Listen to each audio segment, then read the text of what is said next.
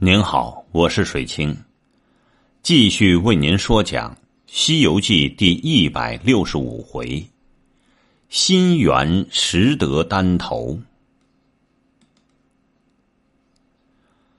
话说三藏着妖精送出洞外，沙和尚近前问曰：“哦，师傅出来，师兄何在？”八戒道。呵呵，他有算计，必定替换师傅出来也。三藏用手指着妖精道：“你师兄在他肚里呢。”八戒笑道：“呵呵，阿僧杀人，在肚里作甚？出来吧！”行者在里面叫道：“张开口，等我出来。”那怪真个把口张开，行者变得小小的，鱼在咽喉之内，正欲出来，又恐他无理来咬，即将铁棒取出，吹口仙气儿，叫变，变做个枣核钉，撑住他的上颚子，把身一送，跳出口外，就把铁棒顺手带出，把腰一弓，还是原身法相。举起棒来就打，那妖精也随手取出两口宝剑，叮当架住，两个在山头上这场好杀。双舞剑飞挡面架，金箍棒起照头来，一个是天生猴鼠心猿体，一个是地产精灵差女孩，他两个恨冲怀，喜出生仇大会该。那个要取元阳成配偶，这个要占纯阴结圣胎。棒举一天寒雾漫，剑影满地黑尘筛。阴长老拜如来，恨苦相争显大才。水火不投母道损，阴阳难合各分开。两家斗罢多时节，地动山摇树木摧。八戒见他们赌斗，口里絮絮叨叨，反恨行者，转身对沙僧道：“呃，兄弟，师兄胡缠，才子在他肚里抡起拳来，送他一个满肚红，扒开肚皮钻出来，却不了账。怎么又从他口里出来，却与他征战，让他这等猖狂？”沙僧道：“正是。”却也亏了师兄，深洞中救出师傅，反又与妖精私战。且请师傅自家坐着，我和你各持兵器，助助大哥，打倒妖精去来。八戒摆手道：“呃，不不不，他有神通，我们不济。”沙僧道：“说哪里话？都是大家有意之事，虽说不济。”却也放屁天风。那呆子一时兴发，撤了钉耙，叫声：“去来！”他两个不顾师傅，一拥驾风赶上，举钉耙，使宝杖，望妖精乱打。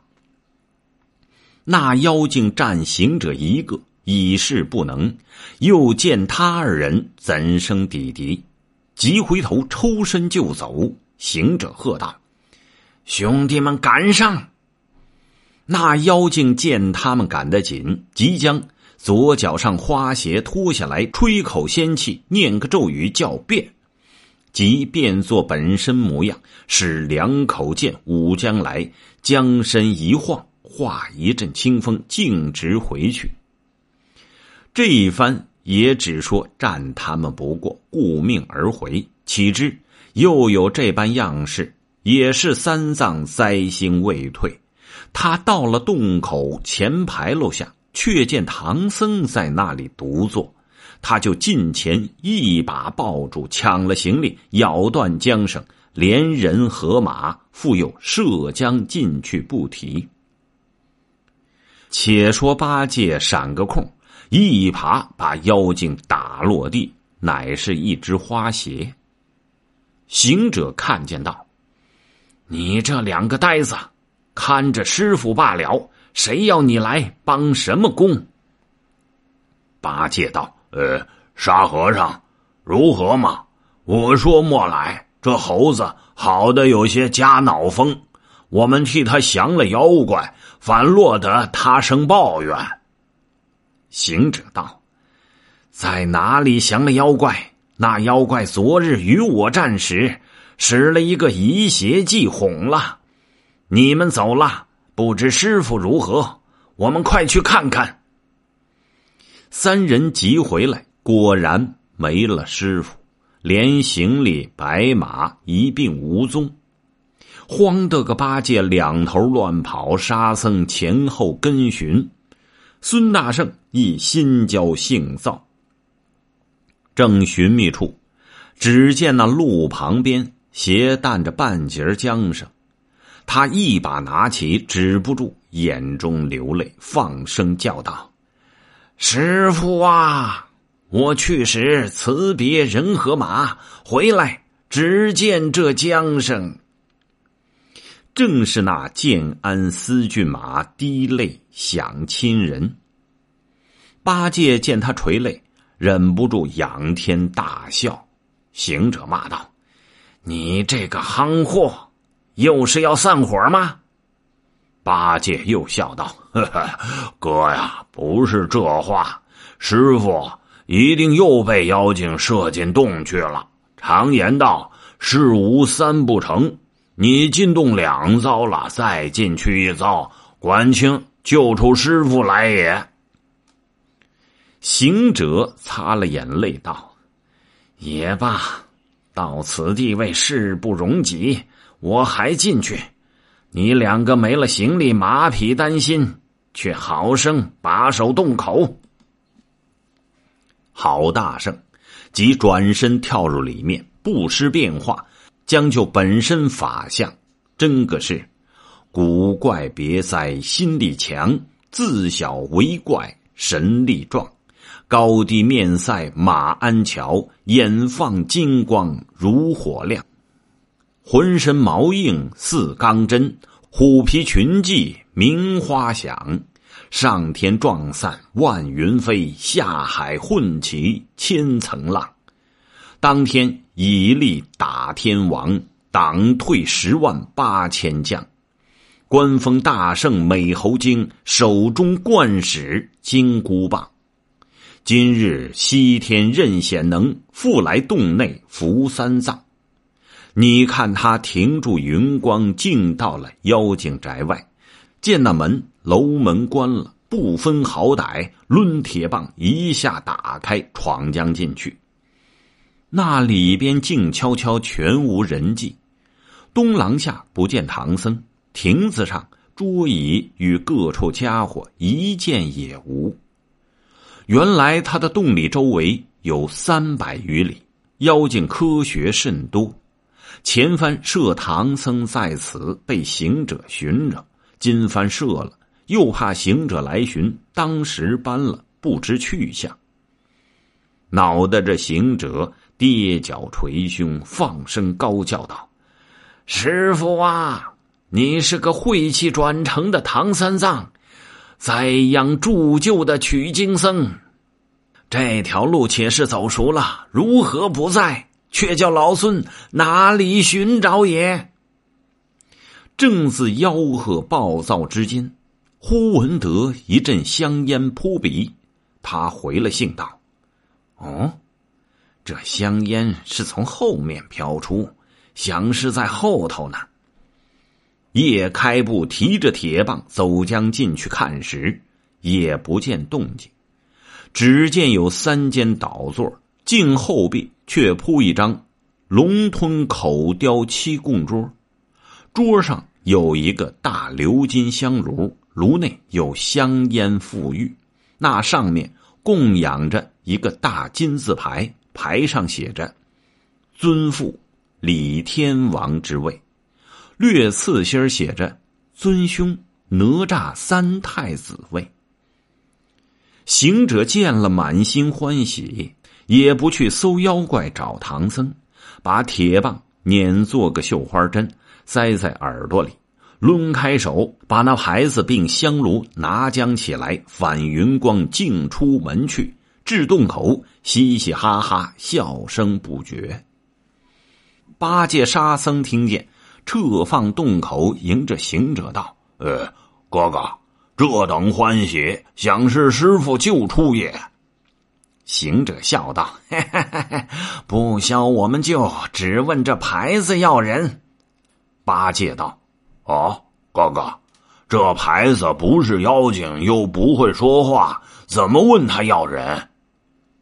行者放在地下道：“你们看。”沙僧近前看时，上写着“尊父李天王之位，尊兄哪吒三太子位。”沙僧道。哦，此意何也？行者道：“这是那妖精家供养的。我闯入他住居之所，见人迹俱无，唯有此牌，想是李天王之女，三太子之妹，私凡下界，假扮妖怪，将我师傅摄去。不问他要人，却问谁要？你两个且在此把守。”等老孙执此牌位，敬上天堂玉帝前告个御状，叫天王爷儿们还我师傅。八戒道：“哦，哥，常言道，告人死罪得死罪，须是理顺方可为之。况御状又岂是可轻易告的？你且说与我，怎的告他？”行者笑道：“我有主张，我把这牌位香炉做个证件，另外再备纸状。”八戒道：“状上怎么写？你且念念我听。”行者道：“告状人孙悟空，年甲在叠，系东土唐朝西天取经僧唐三藏徒弟。”告为假药涉县人口事，今有托塔天王李靖童男哪吒太子归门不紧，走出亲女，在下方现空山无底洞变化妖邪，迷害人命无数。今将无师设陷取碎之所，渺无寻处，若不状告。妾思以父子不仁，故宋女士成经害众，扶其连准，刑拘治案，收邪救尸，明正其罪，深为恩变。由此上告。八戒、沙僧闻其言，十分欢喜，道：“呃，哥告的有理，必得上风。且须早来，稍迟。”恐妖精伤了师傅性命。行者道：“我快，我快，多时饭熟，少时茶滚就回。”郝大圣执着这牌位香炉，将身一送，驾祥云，直至南天门外。时有把天门的大力天王与护国天王见了行者，一个个都空背躬身，不敢拦阻，让他进去。直至通明殿下，有张葛、许丘四大天师迎面作礼道：“大圣何来？”行者道：“有旨状儿要告两个人呐。”天师吃惊道：“哦，这个泼皮不知要告哪个？”无奈将他引入凌霄殿下起奏。蒙旨宣进，行者将牌位香炉放下。朝上礼毕，将状子呈上。葛仙翁接了，铺在玉案。玉帝从头看了，见这等这等，即将原状批作圣旨，宣西方长庚太白金星领旨到云楼宫，宣托塔李天王见驾。行者上前奏道。望天主好生惩治，不然又别生事端。玉帝又吩咐：“原告也去。”行者道：“老孙也去。”四天师道：“万岁已出了旨意，你可同金星去来。”行者真个随着金星纵云头，早至云楼宫。原来是天王住宅，号云楼宫。金星见宫门首有个童子侍立，那童子认得金星，即入里报道：“太白金星老爷来了。”天王遂出迎驾，又见金星捧着旨意，即命焚香，即转身，又见行者跟入，天王即又作怒：“你道他作怒为何？”当年行者大闹天宫时。玉帝曾封天王为降魔大元帅，封哪吒太子为三堂海会之神，率领天兵收降行者，屡战不能取胜，还是五百年前败阵的仇气，有些恼他，故此作怒。他且忍不住道：“老长庚，你急得是什么旨意？”金星道：“啊。”是孙大圣告你的状子。那天王本是烦恼，听见说个“告”字，一发雷霆，大怒道：“他告我怎地？”金星道：“告你假药设陷人口事，你焚了香，请自家开毒。”那天王气呼呼的设了香案，望空谢恩，拜毕，展开旨意看了，原来是这般这般，如此如此，恨得他手扑着香案道：“这个猴头，他也错告了我。”金星道：“啊，且息怒。”现有牌位香炉在御前作证，说是你亲女。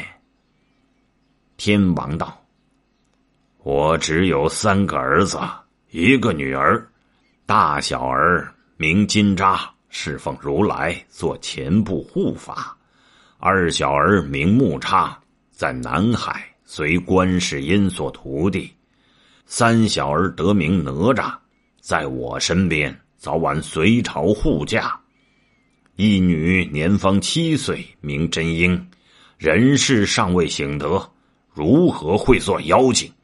不信，报出来你看。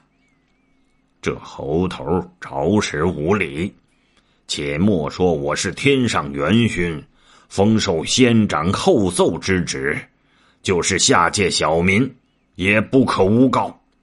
绿云，诬告。加三等，叫手下将缚妖索把这猴头捆了。那亭下摆列着巨灵神、鱼渡将、药叉雄帅，一拥上前把行者捆了。金星道：“哎，李天王莫闯祸呀！我在御前同他领旨意来宣你的人。”你那锁儿颇重，一时捆坏他，隔气。天王道：“金星啊，似他这等诈伪告饶，怎该容他？你且坐下，待我取砍妖刀，砍了这个猴头，然后与你见驾回旨。”好，本次说讲就到这里。欢迎您打赏鼓励，感谢每一位听友。那么，欲知后事如何，且听下回分解。